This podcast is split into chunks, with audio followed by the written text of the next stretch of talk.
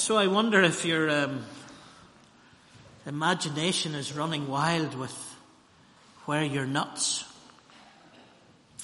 and where you're not only vaguely but probably a little consistently agitated and where you might be a little self-obsessed. So while you're imagining that, let your minister confess, I guess. The month this week has been interesting. It's Jasmine's last day at school, so after 17 years since Caitlin started out at nursery, and um, first classic with Caitlin at nursery was it was 2001 2. So at the end of her year was the World Cup, and um, it was in Japan. So the matches were at lunchtime, and Caitlin was in the afternoon nursery. So I'm watching Ireland, the Republic one, um, playing Germany in one of these World Cup games. And if you remember rightly, we're going to talk a bit about football today, but forgive me, but um, Robbie Keane scored almost in the last minute for the Republic of Ireland, and everything went nuts. And I had my Irish flag, and I was waving it crazy in the house on my own, literally, you know. And um, Went over to Derryvolgie where we lived and we had our bungalow and got out of the bungalow, said goodbye to Janice and Caitlin was going off and off I went to get the post or see if anybody was over in the office or what they thought of the game or whatever was going to happen.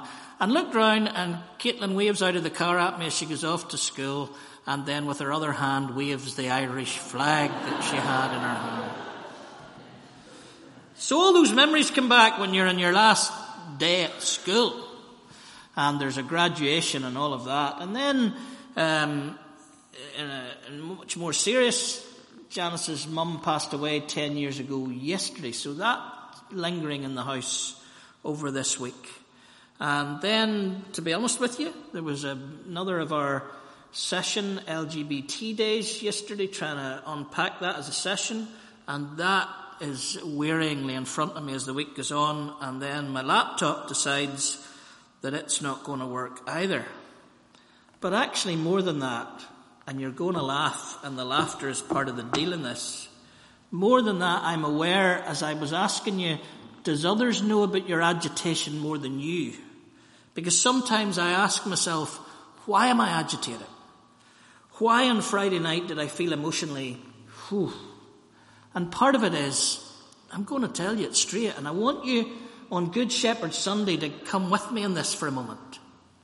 Part of it is that in three hours and 20 minutes, George knows the last game of the season kicks off.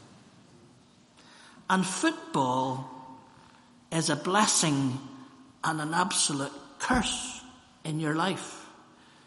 Jasmine asked me this morning, why, Daddy? And it's not understandable. But if you've got it, if you don't have it, count yourself blessed. If you've got it, you cannot get rid of it. And so for 30 years, this didn't matter much to me because, well, we were going down most of the time. But over the last few years, my team, Manchester City, have had these opportunities like they have today.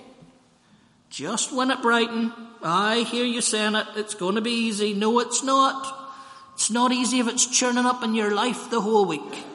Because if John McMullen's going to be happy this afternoon, I'm going to have to be the loser. And I need to try and explain to you that it actually does really, really, really hurt. It does.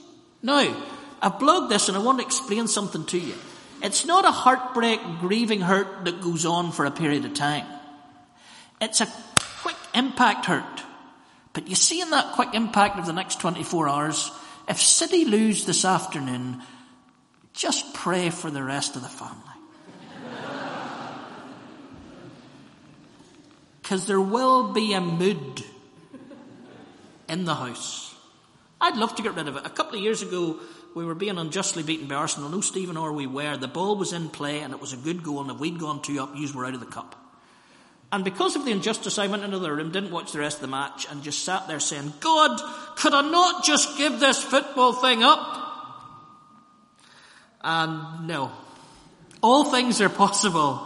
And actually, it was a rational comeback because the times and the places in the world that football has saved my life in the wrong place at the wrong time with maybe the right football shirt on have been too many to name in a sermon this morning. So 50 years of the DNA, here is something that I am, and I am bringing that part of me to this table today because it is a part of who I am. And it will be a part of the mood swings that I am, whether you will ever understand it or not. And I would suggest that if you're not a football fan, you could never understand it. But it's there. Blame my parents, sporting competitive people as they were, or whatever it is. It is there. And so I come a little bit nuts today. I come a little bit self-absorbed. I come not vaguely agitated. I am agitated. And it's good to come and to see what football is, or whatever else it is, in the light of eternity or whatever. But that's almost like throwing away who you are. The wonder for me today is that I honestly believe that God knows that's part of who I am. And that God loves every part of me, whatever is agitated, nuts, or vaguely obsessed, and that I want to be known as I am, fully known as I am, understood as I am. Do all of us not want that? And that's what we're reading today in this passage in John 10.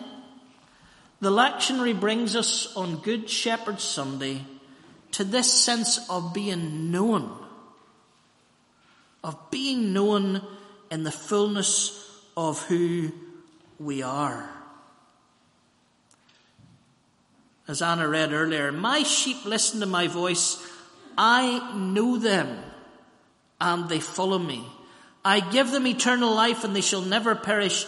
No one can snatch them out of my hand. Right here in John 10, we find a safety and a security for those times that were nuts, self-absorbed and agitated. Because we have a shepherd who knows us and who understands us. And because he became human and moved among us, Hebrews 4 tells us, can sympathize with our weaknesses. I have no idea how good Nazareth United were or Bethlehem Town or Capernaum or which one of those Jesus would have supported having been around any of them. But I get the sense that in my own idiosyncrasies, in my own uniqueness and madness, that the Bible tells me I am known by this shepherd. And because the shepherd knows me, he will lead me where I need to go. Of course, this is echoing verses three and five from the start of the chapter. He calls his own sheep by name and leads them out. When he has brought them out all his own, uh, out all his own, he goes on ahead of them and his sheep follow him because they know his voice. So here's a God, here's a shepherd that knows us, that goes out ahead of us because he knows us. Is he taking us into the, the quiet waters? Is he taking us to restore our soul? Is he taking us through the valley of the shadow? Wherever it is, he needs to lead us because he knows us we are called to know him and to follow. Because right in the heart of the chapter, verse 11, not 10, I am the good shepherd. The good shepherd lays down his life for the sheep. To be known by God in all our totality. To be understood I want to share briefly and then try to draw some conclusions and bring us to this table as quickly as I can. But I, um, this week was drawn to um, a, a, blog that I'd written quite a while ago um, that was based around um, a lecture I went to at Regent College, Vancouver in 2005. It's a long, long time ago. But Darrell Johnson was the, uh, I've mentioned Darrell a few times here in Fitzroy. Darrell was the the lecture on preaching. And many times he, he taught us how to preach by giving us um, a sermon. And um, Martin Baxter, who was my man from um, up from around Ballywillan, used to come up to my office that I had in Regent and he would say, Oh, you need to come now. Darrell's doing Philippians chapter 1. You don't need to miss this one. And I would drop whatever I was doing and go down for the hour and just spend it listening to Darrell. And Darrell was preaching on that uh, prayer that I prayed in the middle of our prayer. Um, it's uh, Philippians chapter 1, it's verse 9. Uh, this is my prayer, says Paul, that you may, lo- that your love may abound more and more in knowledge, let's hold that word for a moment, and depth of insight, so that you may be able to discern what is best and may be pure and blameless until the day of Christ, filled with the fruit of righteousness that comes through Jesus Christ to the glory and praise of God. And Darrell took this word knowledge, and we're talking about being known as shepherds. And he said that this knowledge, this word know in Philippians chapter 1 was not a, just a cognitive knowledge. It wasn't a knowledge like you're going to be able to use in your exams soon. This was an experiential knowledge. That this was the same word for the intimacy of marriage. That this was a covenantal, this was, uh, this was a living, this was an experiential understanding of what love is. Not numbers, names, or statistics, but known experientially. And that righteousness, Darrell says, is bigger than just a legal righteousness that uh, Philip might declare some days in work that this was an experience of a righteousness in our relationships. It was an experience in our relationships of rightness. So the knowledge is more than cognitive. The knowledge is an experiential knowledge. And the righteousness is experiential too. And he would say that therefore, to know systematic theology but to treat others in the wrong way pastorally or dismissively in discussion or unlovingly it might be cognitively smart, but it's not Christian knowledge. Christian knowledge is when we know in the depth of our being and in the reality and honesty of our relationships. Like the Good Shepherd knows us. We're known. Yes, the numbers of the hair in our head are known, and for some of us that's easier than others, or not as easy for others. But it's not about knowing numbers. God knows us. And we need to know that we are known. And I told a story in the blog that expresses this. When Ken, my predecessor, um, Ken Newell went off to Indonesia, the Catholic priest came and knocked his door. And Ken being at that stage, well, he was out of the Orange Order, but he was still from the Shore Road, you know. That's not the right accent for the Shore Road. Ignore that and let's move on. Um, but they started to talk theologically. Catholic, Protestant, theology, theology, theology, and they were getting nowhere. Until they dropped the theology and started to get to know each other. It's that kind of knowledge. It's not about the head or debate or discussion. It's about getting to know each other, even if we support Manchester City and even if we don't understand how that could possibly hurt this afternoon session over this last year have been going through that process. For five Saturdays, I think it is, sometimes seems a lot more, we gathered together to look at what the General Assembly decided last June. And we've spent a lot of time listening. Listening to people from the LGB community listening to different biblical perspectives on the issue, listening to many of you as you've come and shared your views with us. But most of all, and I would suggest most precious of all, we have listened to each other in ways that we never listened to each other before. Because there is a range of opinions in the room about this issue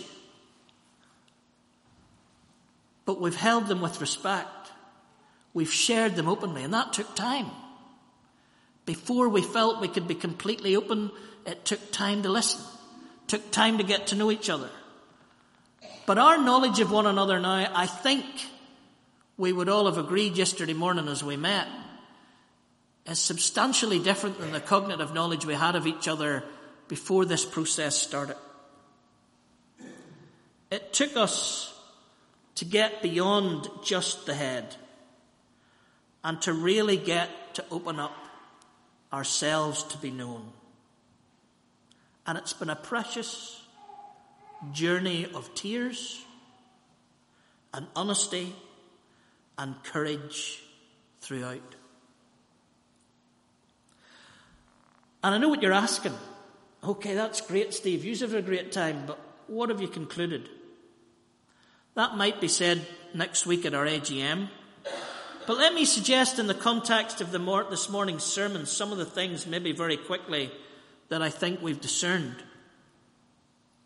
I think all of us are in agreement that anything that happened at last year's General Assembly that hurt some of our community because you are LGBT or know people in your family that are LGBT, we regret that hurt incredibly. And we would hate that that hurt might hide you from being fully known. Not only as you come to this table, because maybe you're thinking you can't come to this table. We don't believe that.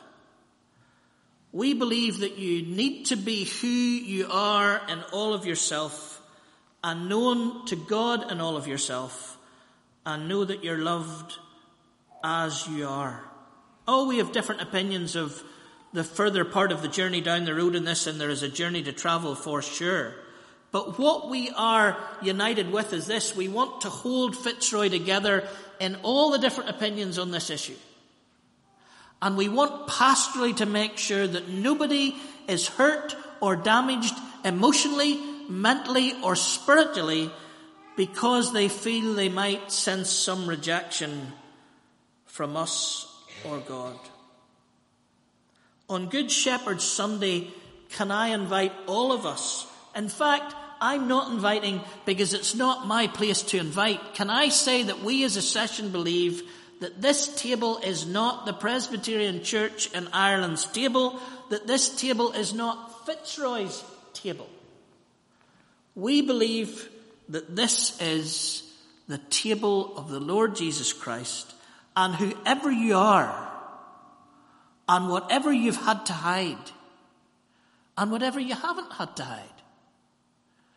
But whether you're hurt or damaged or rejected, we long that you would know that Jesus welcomes you in these next moments to this table. Because not to be known leaves something of us open to damage and hurt. Denial is not a good thing in mental health or spiritual health. And we long that every one of us might get to know each other in this congregation more over not only the next year, but the next number of years. And I think out of yesterday and the follow up to yesterday, we will be looking at ways that we as a congregation can get to know each other more than cognitively, but experientially with a righteousness that's not some holy idea or doctrine, but as a rightness of relationship between each other. If you're in the gallery and you want to come and join us for communion, please come down during this next hymn, but let's pray together before we do that.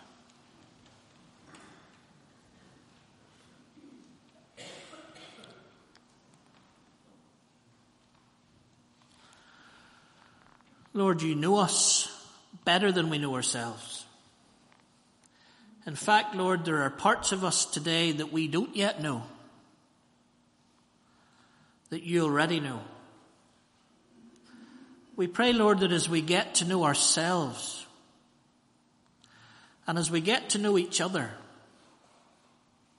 and as we get to know you, we will know experientially that we are known and that we are loved as we are.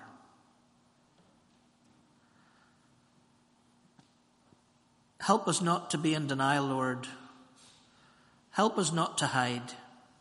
Lord, I pray you by your Holy Spirit would make this a community of people where we can all be who we are and know love and support and right relationship. In Jesus' name we pray. Amen.